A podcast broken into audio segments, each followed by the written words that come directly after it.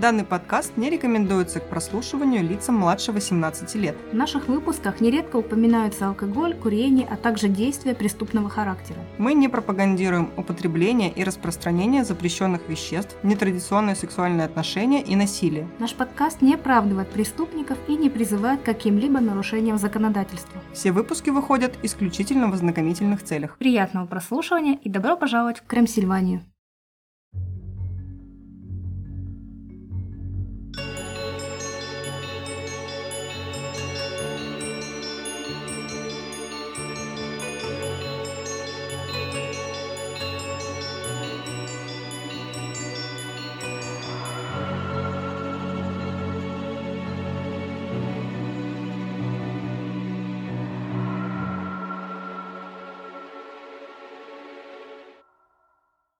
Привет, друзья! С вами Оля. И Юля. А это подкаст Крым Сильвания, где мы рассказываем истории настоящих и вымышленных преступлений, а легенды сплетаются с реальностью. Множество опасностей и тайн скрывают в себе глубины морей и океанов. Сколько кораблей они поглотили, сколько жизней людей они унесли. Но темные воды являются не только виновниками кораблекрушений. Они также сеют в душах затерянных в них моряков зерна тоски, безграничного одиночества и безумия. И те непременно дают всходы. Сегодня мы расскажем вам историю Дональда Кроухерста, изобретателя, фантазера, новатора, который хотел лучшего будущего для себя и своей семьи, и ради этого будущего пустился в рискованную авантюру. Как он добивался своей цели и чем все обернулось, узнаете в сегодняшнем выпуске. Часть информации взята нами из книги «Последнее странное путешествие» Дональда Кроухерста, авторами которой являются Том Алин Николас и Рон Холл. Авторам удалось пообщаться с женой и множеством знакомых главного героя нашего сегодняшнего рассказа. И только благодаря этой книге мы смогли включить в выпуск подробности о детстве и родителях Дональда. А чтобы ничего не пропустить, пожалуйста, подписывайтесь на наши соцсети, на удобные для прослушивания площадки и ставьте нам сердечки, комментарии и вообще пишите. А также мы бы хотели поблагодарить всех, кто уже подписан, уже нам оставляет отзывы, например, на Apple подкастах. Мы вас ценим, обнимаем. Большое вам спасибо за поддержку. Спасибо. Надеемся, что вам будет сегодня интересно. Отчаливаем.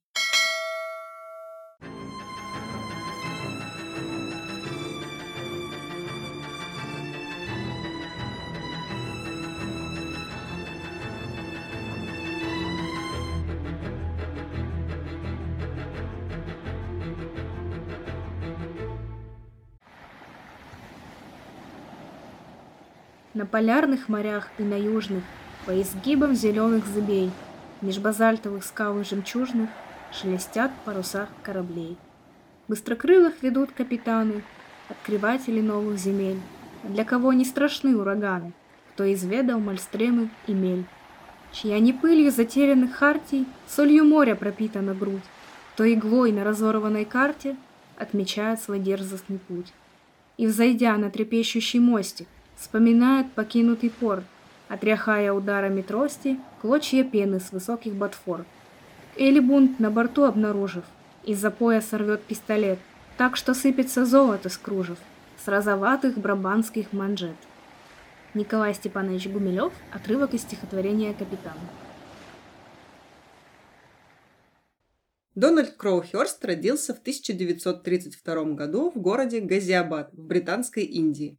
Мать Дональда, Элис, была школьной учительницей, а Джон, его отец, занимал пост управляющего на железной дороге. Они были колонистами второго поколения и придерживались определенных правил местного общества. Военные и административные служащие Британии на них смотрели свысока, зато сами Кроухерсты находились значительно выше на социальной лестнице по отношению к местным жителям. Все познается в сравнении. Их сын Дональд был милым малышом. У него было живое ангельское лицо и длинные волосы ниже плеч. Такой стиль определила для мальчика его мама. Нужно пояснить, что Элис мечтала о дочери, но у нее, к сожалению, родился сын. До его восьми лет она одевала Дональда в одежде, больше похожей на девчачьи, чем на мальчишеские. Какой... И это очень странно. Это звоночек, да, хотела сказать. Да, но на самом деле это, мне кажется, мало на него повлияло, но в целом это не очень хорошо, наверное, по отношению к своему ребенку. Да и в принципе довольно-таки странно. В раннем детстве у Дональда были близкие отношения с матерью. Поскольку Элис была очень религиозной женщиной, мальчик тоже приобщился к вере. Тут какие-то отсылочки, микроотсылочки Кроули. Иногда, стоя в церкви, он слышал голос Бога, говорящего с ним о его матери. Но когда Дональду вот-вот должно было исполниться шесть, голос пропал. Дональд обиделся и часто спрашивал, почему Бог перестал говорить с ним. С того времени религиозный пыл и особенная близость к матери стали пропадать. Бог говорил с ним до шести лет, как э, Ди Каприо встречается с девушками до 25. И да, это вторая отсылка к Ди Каприо. Так это было два выпуска назад, уже все забыли. А, ну, тогда можно, да. В возрасте 8 лет Дональда отправили в закрытый пансион. В то время среди колонистов существовал жестокий обычай отправлять маленьких мальчиков пожить отдельно от родителей в интернате. Но в Хогвартсе тоже отправляли жить отдельно от родителей, и никто не говорил, что это жестоко. Хотя там был запретный лес, неуравновешенный Хагрид с его питомцами и Филч, который подвешивал всех за большие пальцы в подвале. Я что-то перехотела Хогвартс. Да? Пишите, хотите ли вы еще в Хогвартс? Интересно, что в Дурсранге устраивали? О, Там подвешивали не за палец. там сразу за борт выкидывали. Каркаров, он, знаете, Он- он- спуску не дает. Он подходил всем и говорил, боишься ли ты смерти? Так вот, мальчики жили отдельно от родителей в этом интернате и не виделись по 9 месяцев кряду, но столько длился семестр. Дональд стойко перенес разлуку. Он хорошо учился, получал отличные отметки, в особенности по истории Ветхого Завета. Ну, с Богом занимался ранее. Мальчик, не согласный с мнением учителей, нацарапал напротив выставленных ему хороших оценок собственные самоуничижительные комментарии. «Плохо, очень плохо, отвратительно, неот, Какой он Интересный, самокритичный. да, это прямо тоже звоночек, мне кажется, какой-то. Может, он любил самобичеваться, как верующий. В шесть лет? Да. Ничего об этом не известно. т- Только Юлины додумки. Я просто вспомнила клип Рамштайн. А я сразу вспомнила фильм с Томом Хэнксом «Код да Винчи». Там тоже человек себе хлестал и наказывал. Джон Кроухерст был сдержанным, молчаливым и серьезным человеком. Он очень ответственно относился к своей работе на железной дороге. Элис любила мужа и считала его нежным, добрым, внимательным, чутким, отзывчивым человеком. А по утверждениям других людей, Джон был не так прост. Он частенько основательно выпивал в баре после работы и возвращался домой в агрессивном настроении. Да что с этой женщиной не так просто? О, он такой идеальный, он такой чуткий и отзывчивый, и совсем не бьет меня сковородкой.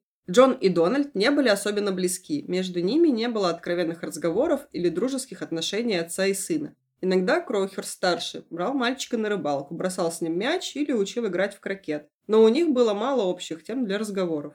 Меня как-то папа тоже на рыбалку взял с собой зимой на озеро и убежал. Мне кажется, у него был какой-то план. Куда? Убежал. Далеко, я не могла его догнать. А он бежал от тебя? Да? Чего? У меня есть пару вопросов к твоему отцу. Он говорит, а что ты мне теперь это все припоминаешь, что же меня догнала? Я же остановился, когда я перестала его видеть на горизонте. Я же остановился, чертова девчонка. Не удалось, шалость не удалось. Да, там рядом была прорубь, в которой лазили водолазы и что-то вытаскивали. Детей, которые не успели за папами. Наверное. Так, благодаря тому, что лед был очень крепкий, а Юля очень быстроногая, вы можете ее слышать вместе со мной в этом подкасте. Да, я очень рада этому факту. Надеюсь, мы тоже продолжим. Когда Дональду исполнилось 10, семья Крухерстов переехала в Маутан, маленький городок на западе Пакистана. Здесь Джон продолжил свою традицию захаживать в бар после работы, а с чего бы он должен перестать? Пакистанские бары какие-то особенные. И частенько он приходил домой пьяным и злым, кричать «Где моя жена? Где мой сын?» Дома никого... Где я? Так вот, дома никого не было, потому что Элис, заблаговременно увидев мужа, бредущего шаткой походкой домой, помогала сыну перелезть через забор и укрывалась с ним у соседей. Ведь ее муж был так добр и так вежлив, и был такой замечательный человек. Дональд был полон энергии, знал много веселых историй и любил развлечь друзей. Когда он был в настроении, то мог очаровать любого жизнерадостностью и остроумием. Наряду со смелостью мальчик отличался также недюжинным умом и сообразительностью. Он птичка Да, говорон. я тоже хотела сказать. Отличается умом, отличается сообразительностью. Кроме того, он прекрасно владел руками, любил мастерить и чинить разные вещи. Те, кто знал Дональда в детстве, вспоминали и о другой его стороне. Он был самым самоуверенным, дерзким и эксцентричным из всех детей. Мальчик часто выступал зачинщиком всех проказ, подбивая друзей, например, скарабкаться на скорость на самую высокую шатку водонапорную башню. А забравшись на самый верх и скача по узкому мостику, идущему вокруг башни, он начинал дразнить тех, кто застревал на полпути к вершине, пока они стояли, вцепившись обеими руками в лестницу и дрожа от страха.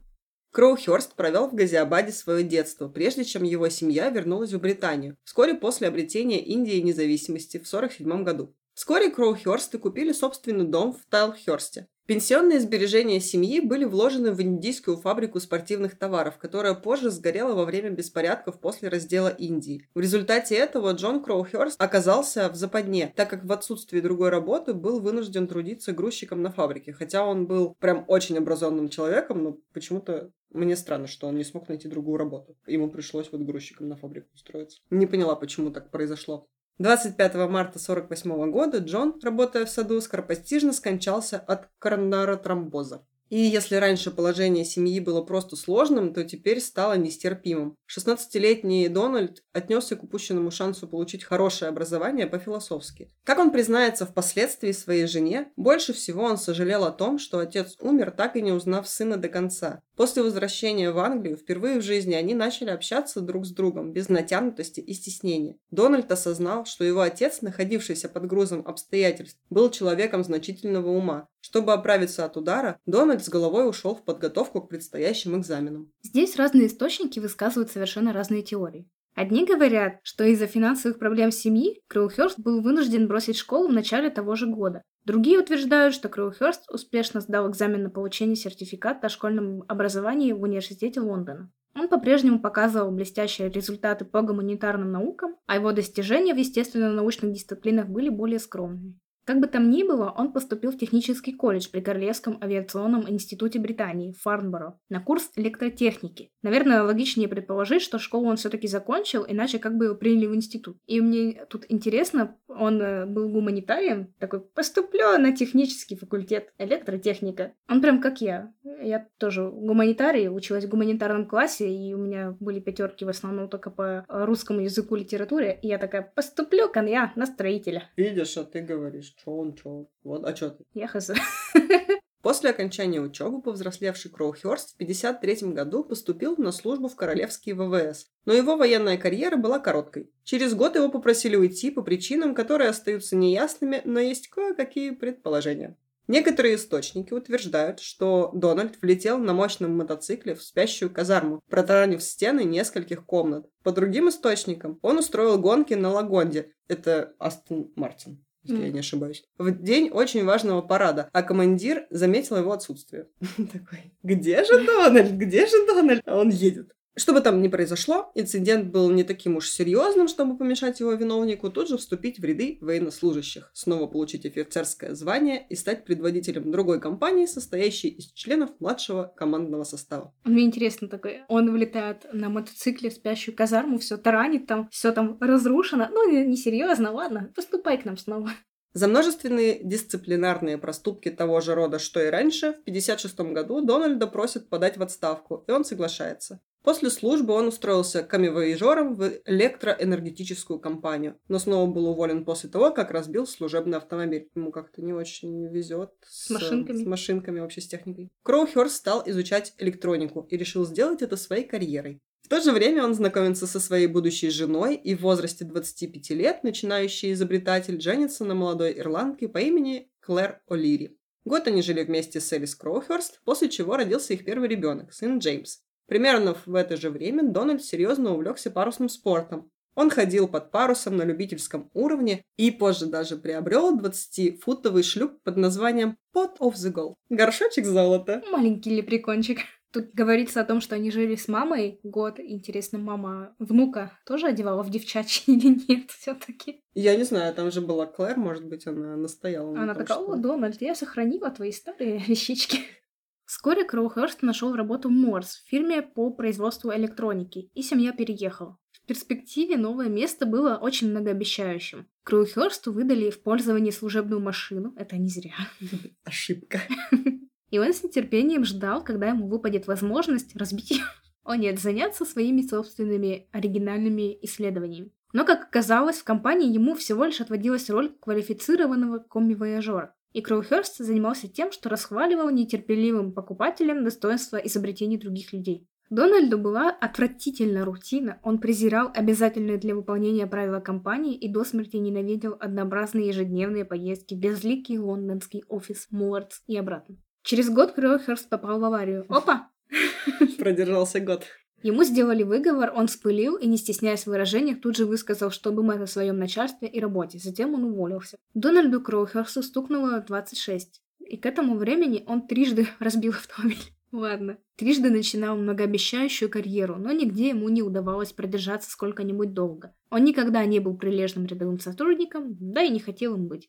Три года Кроухерсты прожили в Неттерстоу и пригороде Бриджуотера. Пожалуй, это был самый счастливый период в жизни Кроухерстов. К тому времени, когда им пришлось покинуть Неттерстоу и переехать в сам Бриджуотер, у них родилось еще три ребенка. После Джеймса на свет появился Саймон в 1960 году, на следующий год Роджер, а в 1962 году дочь Рэйчел. Дональд любил всех своих детей, но с Саймоном у него были особенные отношения. Саймон обожал своего отца. Он не понимал взрослых шуток, но знал, что его отец был забавным, потому что всегда смешил людей. Кроухерст читал своим детям дурацкими голосами и рисовал для них футуристические самолеты и космические корабли. Ему нравилось делать что-то своими руками, например, печатные платы, модели лодок и диорамы замысловатых пейзажей, в которых могли жить пластмассовые динозавры Саймона. Какие у него хорошие прям отношения были со своими детьми. Это очень мило, что он проводил с ними много времени и делал всякие штучки с ними. Я вместе. думаю, думаю, что он сам был как ребенок, поэтому ему было очень просто общаться со своими детьми, как-то их развлекать и что-то для них делать, потому что они были на одной волне. В 1962 году Дональд занял место главного инженера-конструктора в компании Electrodynamic Construction, расположенной в Бриджуотере, графство Сомерсет. Новую работу он рассматривал как э, средство заработка и возможность убить время, так как уже понял, что ему не суждено разбогатеть именно этим способом. Кроухерст решил, что должен начать собственное дело и продавать свои электронные изобретения. Все свободные часы он проводил, выдумывая странные приборы и прикидывая рынки сбыта для них. Все время, что Клэр жила с ним, у него сохранялась эта привычка – уединяться от всех в своей комнате, где он возился с проводами, транзисторами, решал прикладные задачи и конструировал разные приспособления. В том же году мать Дональда осложнила жизнь семьи, совершив поступок, которого от нее не ожидали. Потерянность и горе, ставшие следствием проживания в замкнутом мирке, неожиданно оказались невыносимыми, хоть она и находилась в окружении заботившихся о ней родственников. Однажды утром Дональд, принесший на подносе завтрак, вошел в спальню и увидел в руке матери пригоршню таблеток снотворного, которые она заталкивала себе в рот. Прежде чем Кроухерт смог что-либо предпринять, она уже проглотила большую часть пилюль. Элис доставили в больницу, где сделали промывание желудка. С тех пор она практически не выходила из больницы и дома престарелых Бриджвотера. Ну, это грустно, конечно, но она же должна была знать, что самоубийцы не попадают в рай. Может, ей было уже все равно. Может, но она же такая верующая была. Возможно, ее вера со временем пошатнулась. Через некоторое время Дональд попросил мать продать их дом в Тайлхерсте, чтобы использовать часть средств для запуска собственного предприятия под названием Electron Utilization. Мать охотно согласилась. Капитала, вырученного от продажи дома, хватило на то, чтобы изготовить первую партию изобретенного Дональдом прибора «Навигатор». Это устройство использовало радиосигналы для определения положения лодки на воде. Поначалу все было хорошо, и Дональд даже нашел новых спонсоров для своей фирмы. Компания PyRadio вложила в проект «Навигатор» 8500 фунтов стерлингов. Но потом руководство передумало, и договоренности были разорваны. Дело в том, что в те времена, когда Кроухерст ходил под парусом, такие высокотехнологичные приборы обычно не использовались для навигации по океану. И спонсоры опасались, что навигатор не будет иметь успеха. Видела я этот навигатор. Навигатор. Выглядит прикольно. Просто если у кого-то в городе есть лента или, там, не знаю, окей, у которых есть вот эти вот пиликалки, которыми можно самостоятельно узнавать цену продуктов, вот навигатор похож на вот такой прибор чем-то. Прикольно. По форме. Вот, я потом приложу и покажу всем. Вскоре стало ясно, что хотя Кроухерст был харизматичной личностью и блестящим новатором, у него не было деловой хватки, чтобы управлять успешной компанией, и вскоре у Electron Utilization возникли финансовые проблемы. Как и во всех предыдущих работах, где Кроухерст был наемным работником, все было сначала хорошо, а потом возникали проблемы. У Дональда было четверо детей, о которых ему нужно было заботиться, и когда бизнес начал рушиться, ему понадобился способ быстро заработать деньги. Кроухерсту удалось убедить местного бизнесмена и по совместительству его хорошего знакомого Стэнли Беста вложить тысячу фунтов стерлингов, чтобы компания пережила период, который, как уверял Дональд, был временным кризисом. Знаем мы эти временные кризисы. Для Кроухерста должно было быть очевидно, что он движется к очередной неудаче. К 35 годам он мог видеть, как повторяется одна и та же модель. Высокие амбиции, которым мешает мелочная практичность. Только теперь, когда он был женат на прекрасной Клэр, имел четверых замечательных детей и жил в комфортабельном доме, ставки были выше, чем когда-либо. Его реакцией на неудачу было новое открытие себя. На этот раз он станет моряком-рекордсменом, героем-мореплавателем в духе Чичестера. Он в одиночку совершит кругосветное плавание. Вот эта идея у него прям здравая пришла. У меня четверо детей, я поеду в кругосветку. Океаническая справка. Сначала, в 16 веке люди впервые обошли на паруснике земной шар. Затем человек обошел земной шар в одиночку в конце 19 века. Потом, во второй половине 20 века, в одиночку с одной остановкой. Следующий вызов был понятен. Перебить этот рекорд могло только безостановочное одиночное кругосветное плавание на скорость под парусом. 28 мая 1967 года в Плимуте, Англия, завершил свою одиночную кругосветку британец Фрэнсис Чичестер. Путешествие заняло 226 дней. Единственная остановка, которую он сделал на этом пути – австралийский Сидней. Достижение Чичестера имело оглушительный эффект. Великобритания, владычица морей, гордилась своим сыном, остальной мир завидовал. Через несколько недель королева Елизавета II даровала Фрэнсису Чичестеру рыцарский титул. За сэром Фрэнсисом Чичестером следило множество восхищенных глаз. Среди них были и те, кто уже планировали побить установленный рекорд. Стремясь капитализировать это внимание, английская газета Sunday Times, которая поддерживала и экспедицию Чичестера, организовала новую гонку «Золотой глобус». Издание попросило Фрэнсиса объявить о беспрецедентной яхтенной регате вокруг света в одиночку нон-стоп. Вызов был брошен, и вызов был принят. Газета Sunday Times взяла гонку под свою опеку и учредила два приза за первое место и за лучшую скорость. Правил было немного. Один на борту, никакой помощи, никаких остановок и проход трех великих мысов – Горн, Доброй Надежды и Лювин. Лодка любая. Старт между 1 июня и 31 октября 1968 года, чтобы проскочить суровый Южный океан летом. Финиш в любом британском порту. Два приза. Первый – это трофей «Золотой глобус», давший название гонки. Но это скорее, знаешь, такой приз... Потешить себя. Да, потешить свое самолюбие. «Золотой глобус» получал моряк, вернувшийся домой первым. И второй приз в размере 5000 фунтов стерлингов за самую быструю поездку с даты отъезда до возвращения получал второй моряк. Выгоднее было прийти вторым в какой-то мере. Да, если ты хотел денег, то, конечно, нужно было прийти просто вторым, но первым. Нужно же было быстрее всех. То есть ты мог прийти, например, и третьим, и пятым, но просто если все твое путешествие заняло меньше времени, чем у остальных, то ну, ты победил. Угу. То есть нужно было прийти не вторым, а первым. Быстрым. Быстрым. Самым быстрым. Сэр Фрэнсис Чичестер, член жюри регаты, попросил участников адекватно оценивать свои силы, учитывая огромную трудность и опасность этой затеи. И вот в такой авантюре хотел принять участие Дональд. Однако для начала ему понадобилась лодка, потому что горшочек золота совсем не подходил для подобного рода путешествий. Не сумев убедить комитет регаты Кати Сарк одолжить ему кетч Гипси Мод 4, цыганский мотылек 4, на котором проходил свою гонку сам Чичестер, Кроухерст решил, что идеальным кораблем будет тримаран, несмотря на то, что он никогда не плавал на нем. Чтобы получить финансирование для постройки лодки своей мечты, он предпринял рисковый ход. Когда Electron Utilization пошла ко дну, Стэнли Бест хотел, чтобы кредит был погашен, но Кроухерсту удалось убедить его, что лучший способ вернуть свои деньги – это профинансировать строительство новой лодки. Как только Стэнли Бест на это повелся. Звучит. Он был, э, ну, Дональд был очень харизматичный, я так понимаю. И убедительный, а Стэнли был очень добрый. Ах, Стэнли. Суть аргумента Дональда заключалась в том, что он будет использовать тримаран в качестве испытательного стенда для своих новых изобретений, а известность, полученная от участия в гонке, приведет и саму компанию к успеху. Суда была гарантирована Electron Utilization, а это означало, что если предприятие потерпит неудачу, компания обанкротится. Хотя мне кажется, что он особо и не парился по этому поводу. Но нет, конечно, он хотел выиграть э, деньги и чтобы все было хорошо. Непонятно, как Дональду удалось убедить Стэнли на такой опрометчивый шаг, но тот согласился. Близкие Кроухерста и просто знакомые с ним люди вспоминали его как чрезвычайно умную, харизматичную, яркую личность, человека, который освещает комнату, когда входит. Он обладал даром уговорить любого поверить ему. Ох, Стэнли. Его жена Клэр говорила. Это важно. У Дональда был определенный талант. Он говорил самые удивительные вещи, но потом, какими бы безумными они ни казались, он был достаточно умен и изобретателен, чтобы воплотить их в жизнь. Всегда. Это самый важный момент в его характере. Вот э, какая у него жена была понимающая и как его поддерживала, потому что если бы он женился там на другой... Элис. На Элис, она бы сказала, «О, ты самый замечательный человек, ты бьешь меня после того, как набухаешься в баре». Для участия в гонке зарегистрировались 9 шкиперов. Знаменитый трансатлантический дуэт гребцов Чарльз Близ и Джон Риджуэй. Вот мне интересно, почему дуэту можно было? Просто они раньше вместе где-то выступали, гребли. Вот. Но здесь, в конкретно данной регате, они участвовали каждый сам за себя.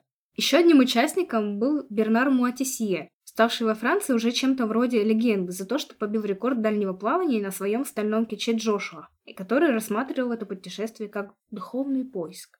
Друг Матисье Лаик Фужерон, Робин Нокс Джонстон, неизвестный офицер британского торгового флота, плывущий на тяжелой деревянной лодке под названием Сухайли.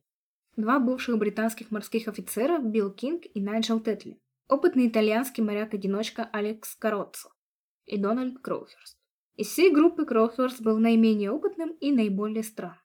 И вот здесь, пока мы еще не начали говорить непосредственно про гонку и про все дела, я бы хотела чуть-чуть поговорить про фильм и книгу, которые сняты и написаны по данным событиям. И больше всего меня бесит перевод названия. Значит, в оригинале фильм называется «The Mercy» — «Милость», «Милосердие». Мгм. Как назвали наши? «Гонка века». Как называется книга в оригинале? Ну, окей, просто типа точный перевод. Последнее странное путешествие Дональда Кроухерста. Как перевели наши? Гонка века! Самая громкая авантюра столетия! Я ненавижу наших адаптаторов. Что они делают? Зачем они так пишут? Байтит.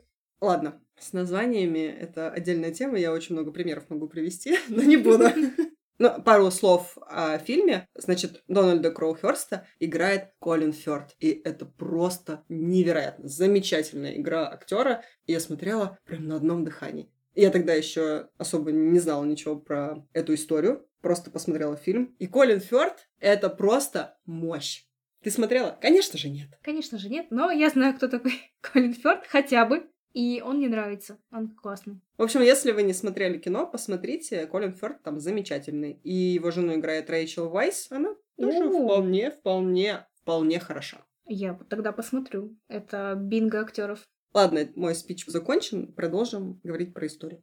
Итак, Дональд получил деньги на 41-футовый тримаран, названный Теймунд Электрон, который был построен компанией Cox Marine и оснащен электроникой на верфи в Норфолке. Показателем того, насколько далеко Дональд отстал от других участников, является то, что к тому времени, когда Cox Marine только начала строить корпус судна в конце июня, Риджвей, Близ и Нокс Джонстон уже отправились в кругосветное путешествие. При постройке возникали все новые и новые осложнения. Из-за этого дата начала гонки для Дональда постоянно сдвигалась. И даже когда Кроухерст наконец отправился в путь 31 октября, всего за несколько часов до истечения крайнего срока выхода, его лодка была едва готова. Ни одно из изобретений, которые Дональд придумал для лодки, не были действенными или доделанными до конца, включая крайне важный так называемый мешок плавучести на вершине мачты, который должен был надуться, если тримаран опрокинется. План Дональда состоял в том, чтобы испытать все необходимые устройства, совершив с ними кругосветное плавание, а затем заняться производством системы. Однако у Кроухерста было очень мало времени, чтобы построить и оборудовать свою лодку. Его революционный компьютер, который должен был следить за работой лодки и запускать различные предохранительные устройства, представлял собой не более чем пучок неподключенных проводов. Дональд планировал завершить его в пути. Из-за ограничения в средствах и времени строители сделали внутренний корпус тримарана из фанеры. Люки не закрывались должным образом, и впоследствии лодка дала течь. Более того, в день отъезда Кроухерст не взял с собой жизненно важное оборудование для обеспечения безопасности. Также многие из запасных частей и припасов были оставлены на берегу в неразберихе последних приготовлений. Вдобавок ко всему, Кроухерст никогда не плавал на тримаране до того, как получил свою лодку за несколько недель до начала гонки. И ко всему прочему, ему пришлось занять еще больше денег у Беста, о, Стэнли, чтобы закончить лодку. Дональд даже заложил свой дом, чтобы гарантировать суду. Ох, Дональд. У меня четверо детей, жена останется одна на год, заложу-ка я дом. Тримаран! 13 октября опытный матрос, лейтенант-командер Питер Иден, вызвался сопровождать Кроухерста на его последнем этапе пути из Коуса в Тейнмут. Когда я прочитала имя Питер Иден, я подумала, почему его не назвали Мартин? Это было бы просто идеально. Матрос Мартин Иден. Ну. Кроухерст несколько раз падал в воду в Каусе, а когда он и Иден поднялись на борт Teignmouth Electron, Дональд снова оказался в воде после того, как поскользнулся на подвесном кронштейне на корме резиновой лодки. Иден провел с Кроухерстом два дня. Он вспоминал, что тримаран плыл очень быстро. Скорость нередко достигала 12 узлов. Это чуть больше 22 км в час. Но возникающие вибрации приводили к тому, что винты на рулевом механизме Хаслер разбалтывались. Нам приходилось все время наклоняться над стойкой, чтобы закрутить винты. Это было сложное и трудоемкое дело. Я сказал Кроухерсту, что ему следует приварить крепление, если он хочет, чтобы они выдержали более долгую поездку. Иден также отметил, что Хаслер работал превосходно, а лодка была, безусловно, проворной. Иден сообщил, что техника плавания Кроухерста была хорошей, но я чувствовал, что его навигация была слишком небрежной, и я предпочитаю даже в Ла-Манше точно знать, где я нахожусь. А он не слишком беспокоился об этом, просто записывая цифры на нескольких листах бумаги время от времени. После борьбы с западными ветрами и необходимости дважды лавировать в Ла-Манше, они прибыли в 14.30 15 октября, где восторженная съемочная группа BBC начала снимать Идена, полагая, что он и есть Кроухерст. На подготовку к дедлайну гонки 31 октября оставалось 16 дней. Иден был, видимо, статный моряк, красавчик и все дела. Дональда. Да, а Дональд, ну, мы, конечно, приложим фотографии, но он такой круглолицый, большещекий, прекрасный, веселый, харизматичный парень, но... Не Колин Фёрд. Но не Колин Фёрд. К моменту отбытия Дональда в последнюю возможную дату большинство его конкурентов уже ушли в плавание, некоторые из них на пять месяцев раньше него. Трасса гонки велась на юг через Атлантику, вокруг мыса Доброй Надежды и через Индийский океан к югу от Австралии. Затем она пересекала Тихий океан и проходила мимо мыса Горн Южной Америки, прежде чем выйти на финишную прямую на север через Атлантику. У других моряков уже была хорошая фора, однако соревнование было не против восьми других участников гонки, а против времени. Кроухерст подсчитал, что он сможет завершить гонку всего за 130 дней, быстрее, чем любой другой участник, и даже наверстать достаточно времени, чтобы вернуться домой первым. Тогда он занял бы оба призовых места. Да, жаль, что он не умел считать. Почему? Он был гуманитарий. Для вашего понимания уточним. Во время ходовых испытаний перед гонкой Кроухерст на Тримаране прошел Ла-Манш, чтобы определить, годна ли его лодка для плавания. Это путешествие должно было занять три дня, но вместо этого заняло две недели. Перспективы Дональда были не очень хорошими. Если так еще можно выразиться. Столкнувшись с быстро приближающимся дедлайном гонки после ходовых испытаний и зная, что он заложил свой собственный дом ради спонсорских денег, Кроухерст встает перед сложнейшим выбором. Он мог бы сдаться сразу и столкнуться с поражением и, вероятно, с финансовым крахом, или попытаться отправиться в кругосветное путешествие с невероятно маленькими шансами на победу на плохо оборудованной лодке, которая может лишить его жизни. Дональд принял решение, несмотря на все предупреждающие знаки. И это решение оказалось роковым. Жена и дети Дональда Кроухерста провожали его 31 октября 1968 года. Это был последний день, когда они видели его живым. Последнее, что Дональд сказал своему сыну Саймону – позаботься о своей матери.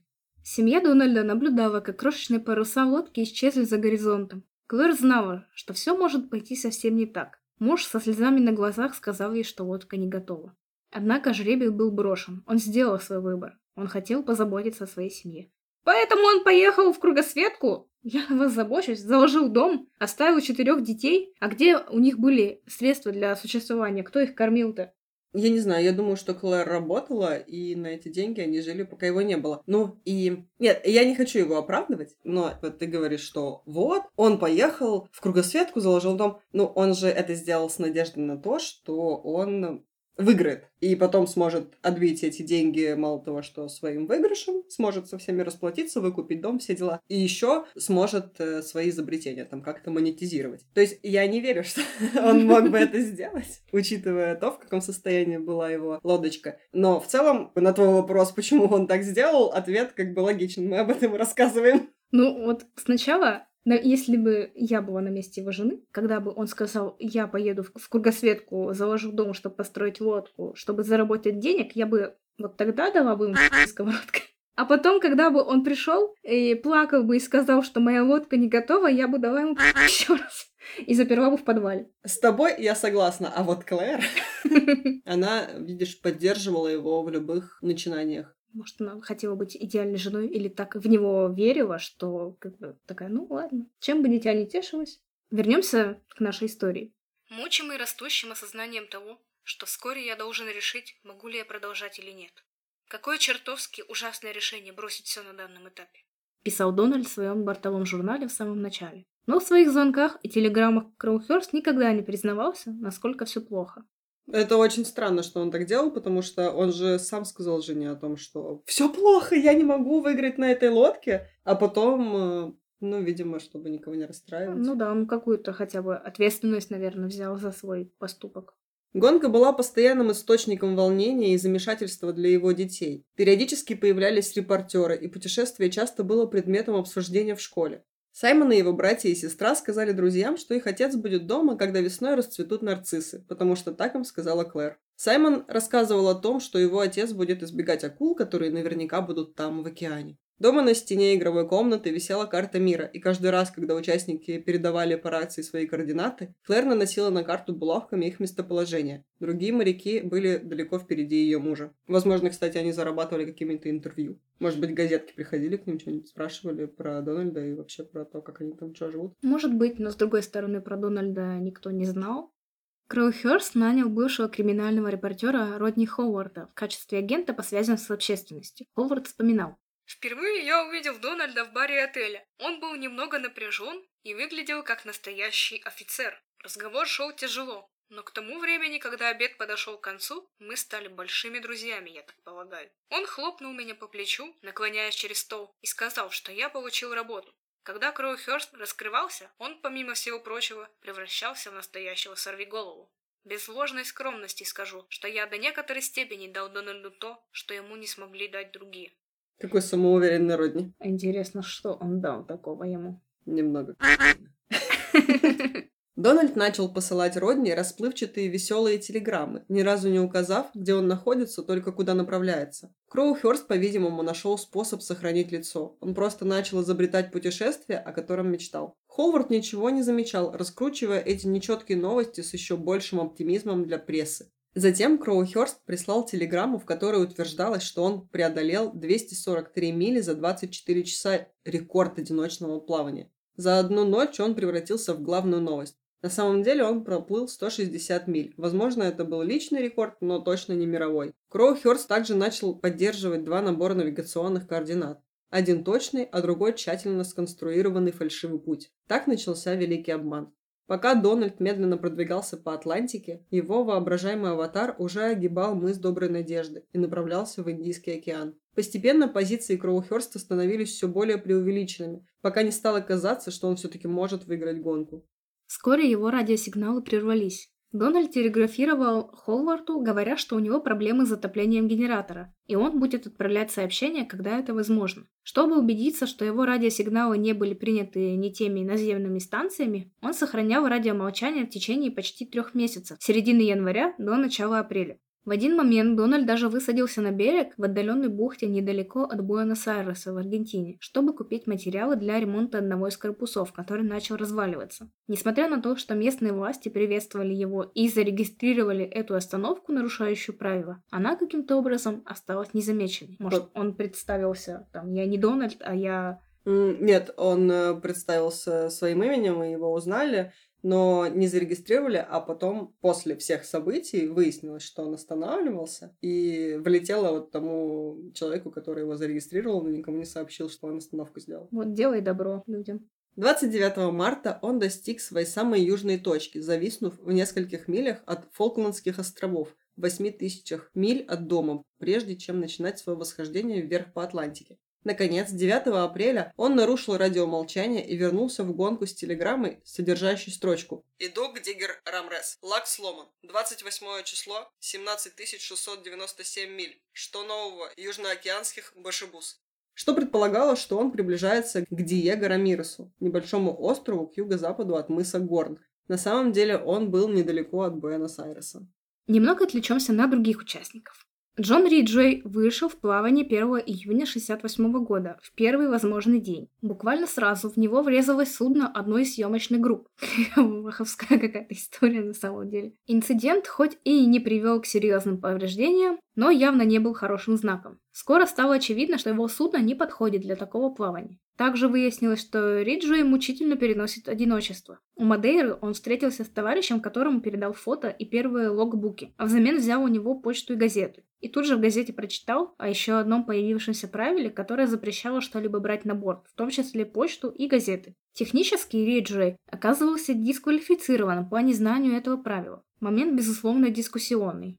Он продолжает плавание в еще более мрачном расположении духа. Выходит в Южную Атлантику. Палуба лодки постепенно разрушается, вдобавок из строя вышел радиопередач. Впереди была встреча с Южным океаном, которому Риджуэй не готов ни технически, ни морально. Вскоре Джон признает поражение и берет курс к бразильскому Ресифе, где и завершает свое участие в регате 21 июля. Бывший морской офицер оставляет в бортовом журнале запись «Никогда в жизни я не сдавался. Теперь я чувствую себя опустошенным» морской офицер, который плохо себя чувствует в одиночестве. Как он вообще попал в морские офицеры? Ты же всегда находишься в опасности того, что случится, например, какое-нибудь кораблекрушение, и ты будешь один в одиночестве в океане, там вокруг тебя будут только птички, может быть, и при лучшем раскладе летать, и акулки плавать. Ну, видимо, когда рядом хоть какая-то команда, он такой, а, ничего страшного. Часть команды, часть корабля. Да-да-да. Чарльз Близ отправился в путешествие 8 июня. Он единственный участник, у которого вообще нет опыта в парусном спорте. Несмотря на это, Близ обходит мыс Доброй Надежды и оказывается в Индийском океане. Там из строя выходит авторулевой механизм. Надо запрашивать детали, но делать этого нельзя. Кое-как устранив поломку, Близ продолжает гонку. Впрочем, вопрос уже даже не в регате как таковой, вопрос в личных пределах возможностей и силе духа. Однако в Индийском океане шлюп чувствует себя не очень уверенно. Лодка регулярно переворачивается в один из дней 11 раз. Снова ломается авторулевой механизм, но выбыть не значит сдаться. Чарльз Близ совершит свою одиночную кругосветку через несколько лет. То есть он все-таки превзошел свои пределы. О да, но попозже. Алекс Коротца начал свое путешествие, как и Кроухерст, последний разрешенный день, 31 октября. Он вступил в гонку случайно и довольно экстравагантно. Уже участвуя в гонке одиночек в Атлантике, он встретился там с Риджуэем, стартовавшим в Золотом Глобусе. Вероятно, данная встреча мотивировала итальянца примкнуть к этой амбициозной затее. Ох уж эти итальянцы, эксцентричные. Он вернулся в Англию и по собственному проекту получил всего за 7 недель судно, готовое к кругосветке так быстро. Может быть, его верфь была более адаптирована к быстрым каким-то постройкам, и, может быть, у него было больше денег на хорошие материалы. В общем, это был опытный яхтсмен, имевший опыт трансокеанических переходов.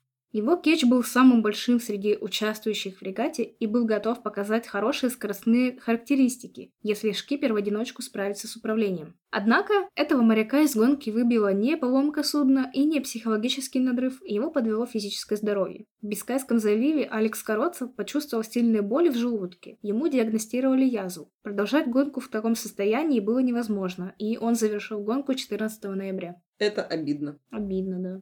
Для Билла Кинга, 58-летнего командора Королевского подводного флота, гонка была не столько состязанием, сколько возможностью насладиться красотами океанов, которые до этого он видел преимущественно из подводного ракурса. Поднять перископ, посмотреть вокруг. Он сидел в трюме и такой, о, красивое море. Как говорил он сам, это было чем-то вроде психологической реабилитации после 15 лет службы на субмаринах. Он планировал одиночную кругосветку и до этого. Эта гонка стала лишь удобным поводом не откладывать идею в долгий ящик. Кинг взял на борт самую простую пищу и много книг. Библию, Коран, буддийские писания, романы Толстого. Этих ему надолго хватит. Он признавался, что ни разу не испытывал депрессию во время плавания, потому что был зачарован окружающей его красотой. Мне кажется, если бы мой муж поплыл вокруг света там на какой-нибудь лодочке, он бы тоже ничего не замечал, кроме того, что вокруг красивая морюшка, облачка в виде барашков, там, я не знаю. Типа того. Я его понимаю, потому что я сейчас сижу одна в лесу, вокруг никого, и я такая, как красиво, как здорово. Ах ты, Виндиго. Все-таки добралась до леса. Да. Однако такелаж судов типа Джонка, а именно такое судно было убило, имеет свою специфику. У них не предусмотрены ванты. Это такие штуки, которыми укрепляют мачты. Отчего крепления мачт подвергаются увеличенной нагрузке. В один из дней к северо-востоку от острова Гоф в Южной Атлантике Джонку Кинга опрокинули 15-метровые волны. Обе мачты были сломаны, и продолжать гонку не было возможности. Но ему хотя бы было красиво. Ну да, да.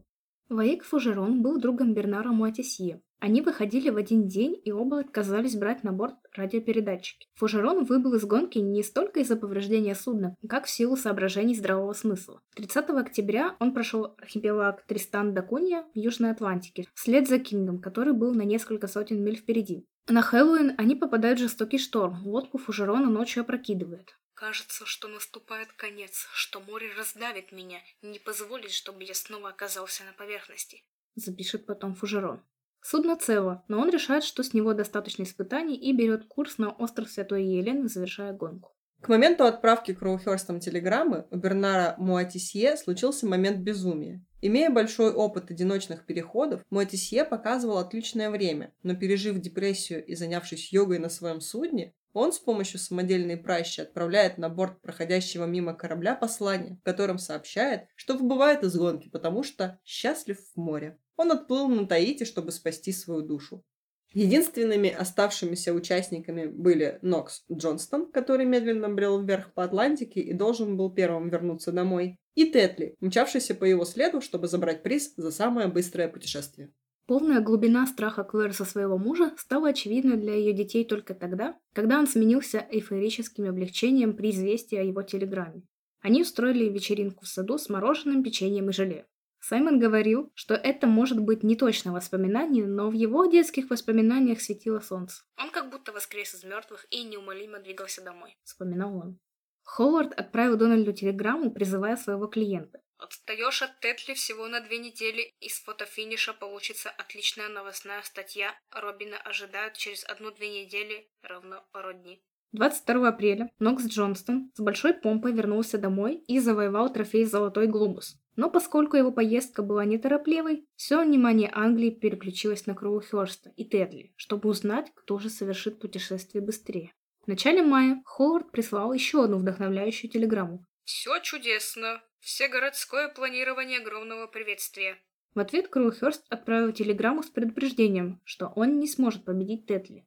Вполне вероятно, что Кроухерст планировал финишировать вторым после Тетли, что могло бы спасти его от финансового краха, не привлекая слишком много внимания к его мошенническим бортовым журналам.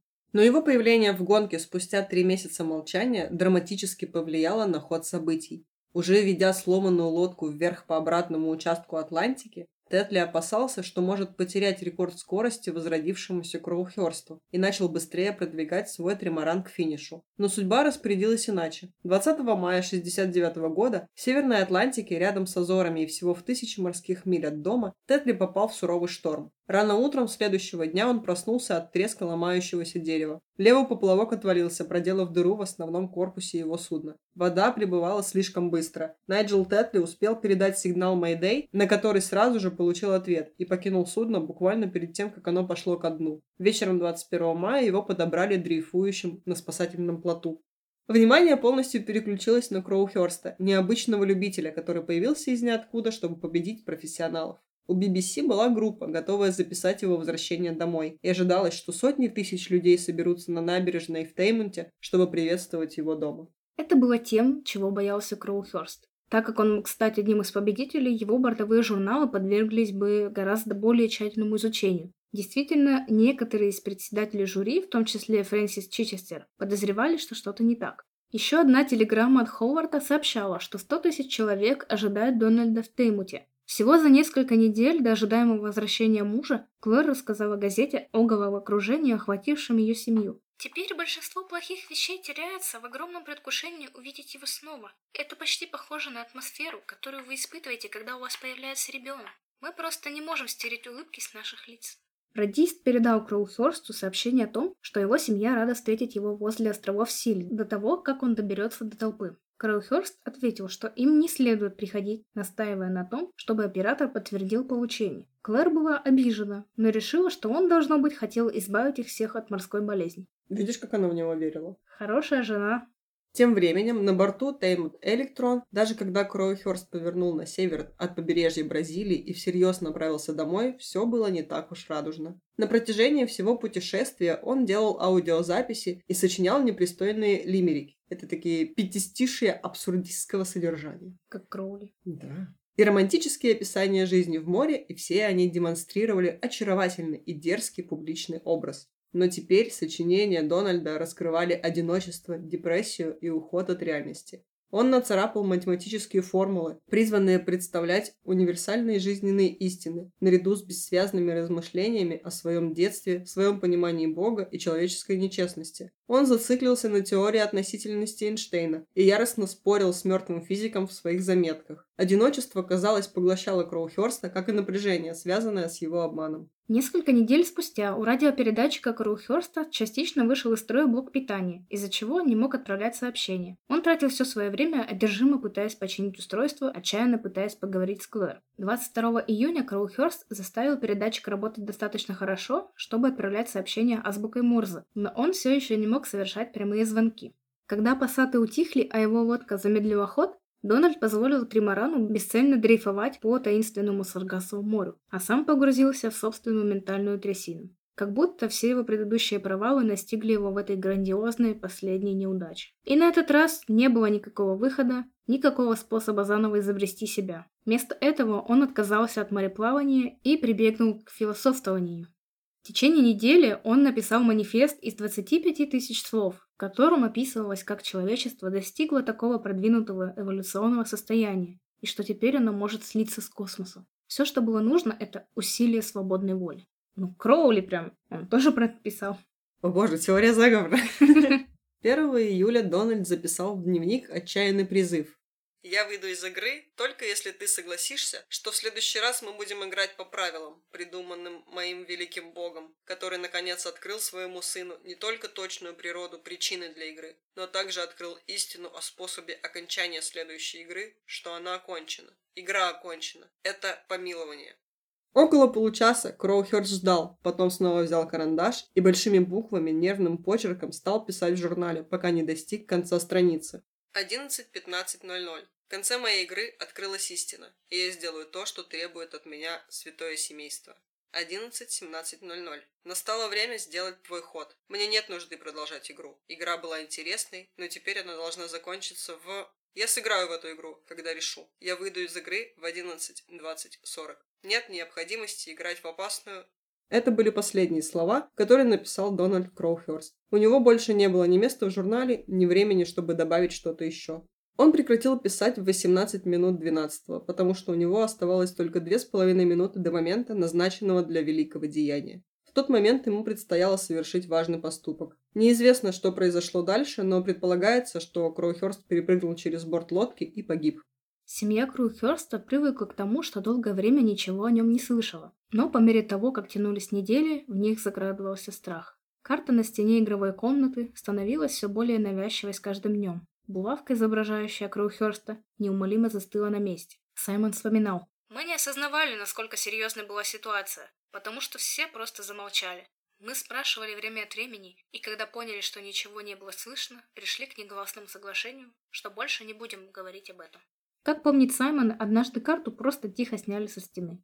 Пустая яхта Дональда была обнаружена проходящим мимо судном 10 июля 1969 года. На борту были обнаружены два комплекта бортовых журналов, настоящий и поддельный, а также навигационные карты. Но самого Кроухерста нигде не было, и его быстро сочли мертвым. Саймон помнит тот день, когда узнал о смерти отца. Ему было всего 9 лет. Я помню, как две монахи не разговаривали с моей матерью и моя мать отвела нас в спальню, которую я делил с моим младшим братом Роджером. Она усадила нас на кровать, сказала, что лодку нашли, а его на ней нет. Потом она расплакалась. The Sunday Times создала фонд помощи семье Дональда, а Нокс Джонстон пожертвовал им свой приз в размере 5000 фунтов стерлингов. Вот, кстати, человек, который выиграл оба приза, потому что больше никто не дошел. Прям как Гарри, который пожертвовал свой приз турниру трех волшебников Фреду и Джордж. Хоть что-то он сделал. Кстати, пара слов о победителе гонки. Робин стал кавалером Ордена Британской империи, а потом и рыцарем. Много ходил и ходит под парусом. Сейчас ему 83 года. И именно его журналисты оценивали как очень слабого претендента на победу, но именно он на своем старомодном, надежном кетче Сухали единственный прошел ту безумную регату до конца. Это вот к вопросу о том, что 58 лет, ох, мечтать о кругосветке. Человек 83 года до сих пор э, лодками управляет и такой типа, эй, я нормас. Мне нравится этот дед, он клевый. Но вернемся к Дональду.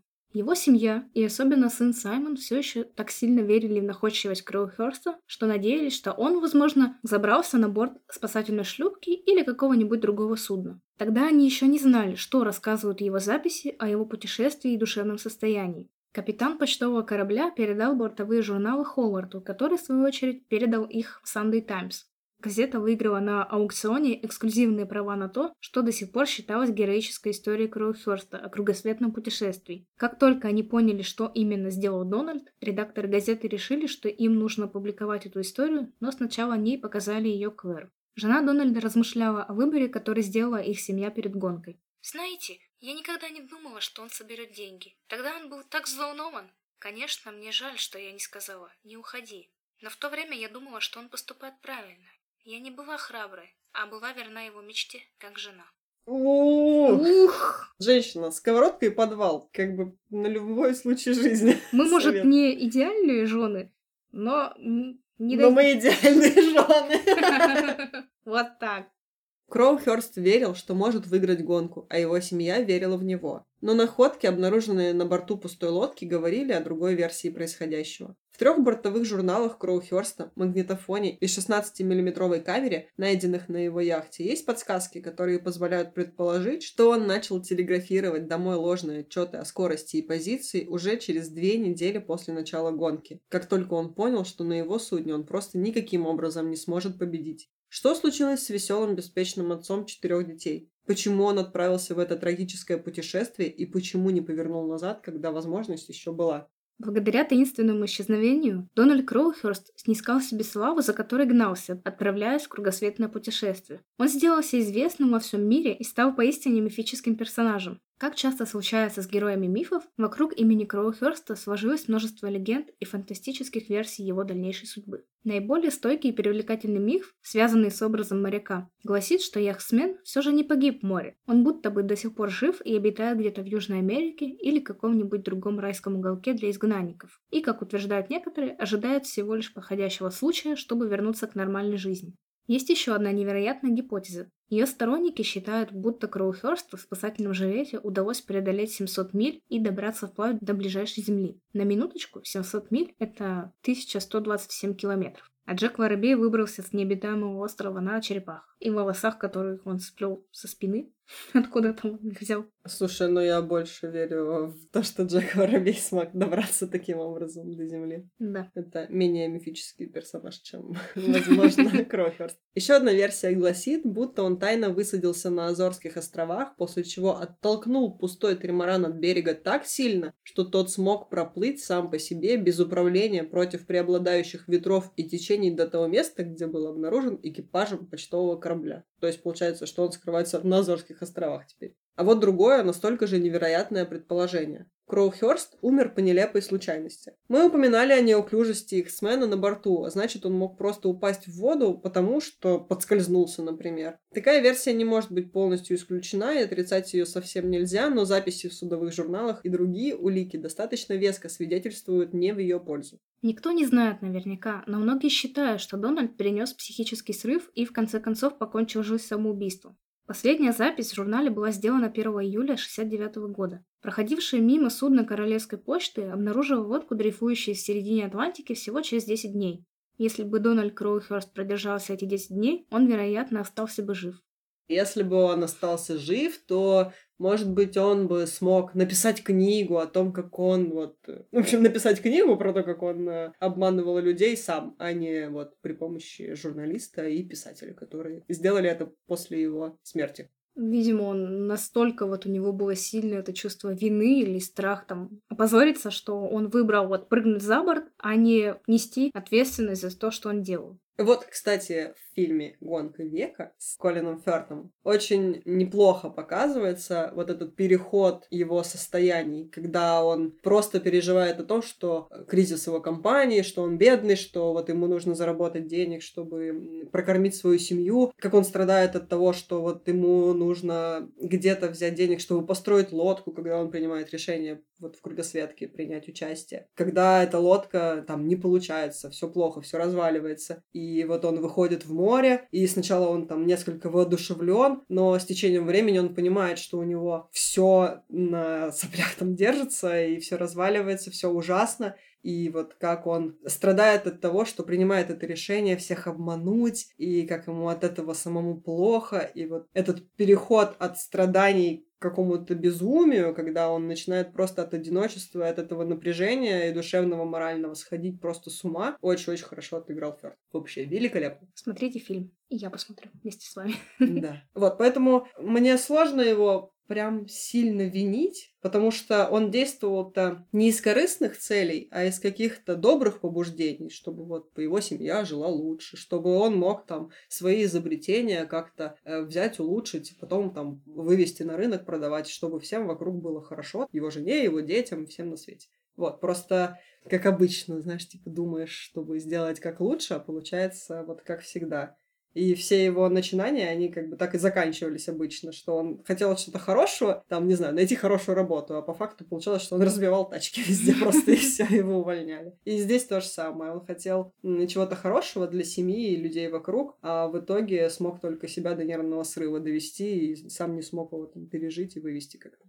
Я, наверное, тут э, займу более суровую позицию, потому что я не одобряю его действия. То есть мне, конечно, его жалко. Ну вот э, наивный чукотский юноша взял и вот ни за что, ни про что и погиб. Конечно, это очень тяжелое путешествие, то есть надо было иметь в виду, ты совершаешь кругосветку. Кругосветка — это вокруг света. И это долго, это далеко, ты в полном одиночестве, то есть на как на это вообще люди решились, это, ну, надо очень много предусмотреть. То есть нужна хорошая лодка и хорошие нервы, потому что год в одиночестве на лодке в море, ну, согласитесь, что это не самое простое. Не самые простые деньги, как думал наш Дональд. И я негативно отношусь к тому моменту, что вот он все искал чего-то. Я думаю, что много из вас знают таких мечтателей, которые ля-ля-ля, тополя, там я мечтаю вот делать бизнесы, делать бизнесы, и там сидит и делает ничего, придумывает только какую-то фантастику или только говорит о том, что он мечтает там добиться чего-то вместо того, чтобы просто брать и делать. И вот Дональд такой же там поработал, сям поработал. Хотел, да, стать вот этим инженером, изобретателем, но желания недостаточно одного. Нужно что-то делать, прикладывать к этому какие-то постоянные усилия, а не бросать на полпути и относиться к этому ответственно. Подожди, на секунду тебя перебью. Вот тут вообще не согласна. Да, он бросал работу, но он бросал работу, на которой он не был. Там инженером, изобретателем и все такое. Он работал на кого-то, и, как мы читали, частенько эта работа не совпадала с тем, что он ожидал от этой работы. А как изобретатель, так он э, изобрел, по крайней мере, свой вот этот навигатор. Ну, понятно, что, допустим, там в то время он, может быть, был Э, не очень удобен для моряков, но, по крайней мере, это было изобретение, и он довел его до конца, и он даже его там проталкивал на рынок, и искал спонсоров, и даже там какую-то партию продал. И, собственно, его вот это путешествие на лодке, оно должно было какие-то его изобретения другие тоже привести к логическому завершению. Понятно, что из-за отсутствия денег и времени он их не доделал, но тут как бы не потому, что он не хотел это делать, а потому, что ему просто не хватило времени. Поэтому здесь не могу с тобой согласиться. Хорошо, я имею в виду, что когда у тебя есть семья и четверо детей, Ой, ну, ну зачем это особо. учитывать? Ты Конечно, что? Конечно, ну все будем мечтать, сидеть, а они грызть... Э, что там грызут? Что там грыз Уизли? Позавчерашний хлебушек. Да, кулак сидеть, сосать, там что еще? Ну, это не тот момент, когда ты можешь просто сидеть, мечтать, ничего не делать. То есть, так да, он тебе... делал. Так, а что он делал? Ну, например... Что он делал? Он, он стал лодку строить, чтобы участвовать и чтобы заработать много денег, и чтобы потом продавать свои изобретения. Почему вместо этого он просто не нашел работу, которая принесет ему деньги и поможет выплатить кредит? Почему его понесло в это море? Ну, потому что мечтатели не так мыслят, понимаешь? Люди творческие, я удивляюсь, как ты сама этого не понимаешь, ведь ты творческий человек. Я прекрасно понимаю, но у меня нет четверых детей, которых нужно кормить. Но у тебя есть две собаки собаки. Это как четверо детей, которых нужно кормить, потому что две собаки очень много едят. Я видела ваши мишки с кормом. Вот, и я не хочу идти в кругосветку. И вот э, тут был момент, что вот он изобретал, да, у него что-то начало получаться, но у него не, не было вот этой предпринимательской жилки. Ну, допустим, да, объединись ты с кем-нибудь, возьми партнера, который может продавать твои изобретения. Стэнли Бест. О, Стэнли. Возьми его и делайте что-то вместе. Нет, он вот э, вообще не так все сделал, в итоге помер и всех оставил без средств к существованию. И если бы, если бы не добрейший человек, который выиграл гонку и пожертвовал бы семье, то бог знает, что бы с ними было. Да я думаю, с ними все было бы нормально. Все газеты побежали сразу к ним, брать интервью у детей, у жены. Да они там в деньгах купались. Они такие, боже, как хорошо, что ты умер. А они ж так любили этого папку своего. Ну, они любили его, но жить тоже на что-то надо. Да. Он же уже помер, они Полюбили и. Перестали, да. Да почему полюбили и перестали? Они там скучают по нему там до сих пор, я не знаю. Но если бы он туда не поперся, он был бы жив, и ему не пришлось скучать по нему. Да, но у нас бы не было этой истории в подкасте. Да, поэтому я говорю, что я к нему отношусь не очень позитивно. Но он как бы и не Савин, потому что Савин это вообще мрак какой-то. Но э, я бы дала ему 4 Димара. 4, потому что я вот просто не очень люблю Подожди, а мы как Димару? людей. А мы как Демару оцениваем? Я думала, 10 это максимально плохо, типа плохой Демара, а 1 это хороший Демара. Или а мы в я обратную думала сторону? наоборот, что один это плохой Димара, а 10 это Димарочка. Хорошо, тогда придем к общему мнению, пусть это будет 5 Демар, потому что мы не можем понять, как Да, пусть будет 5 Димар из 10. А, Единогласно. Единорог. Пишите нам э, в канал или в группу ВКонтакте, что вы думаете про эту историю, как вам Дональд, чье мнение вы разделяете, стоило ли бить его сковородкой, или стоило бы делать как КВР, поддержать и отпустить, что бы вы сделали. Вот, нам будет интересно. Будем ждать ваших отзывов и будем рады, если вы найдете время, чтобы нам что-нибудь рассказать по этому поводу. Да, мы вас всех любим, обнимаем. И с вами был подкаст Крайм Сильвания. Я Юля. А я Оля. Не дайте себя обмануть.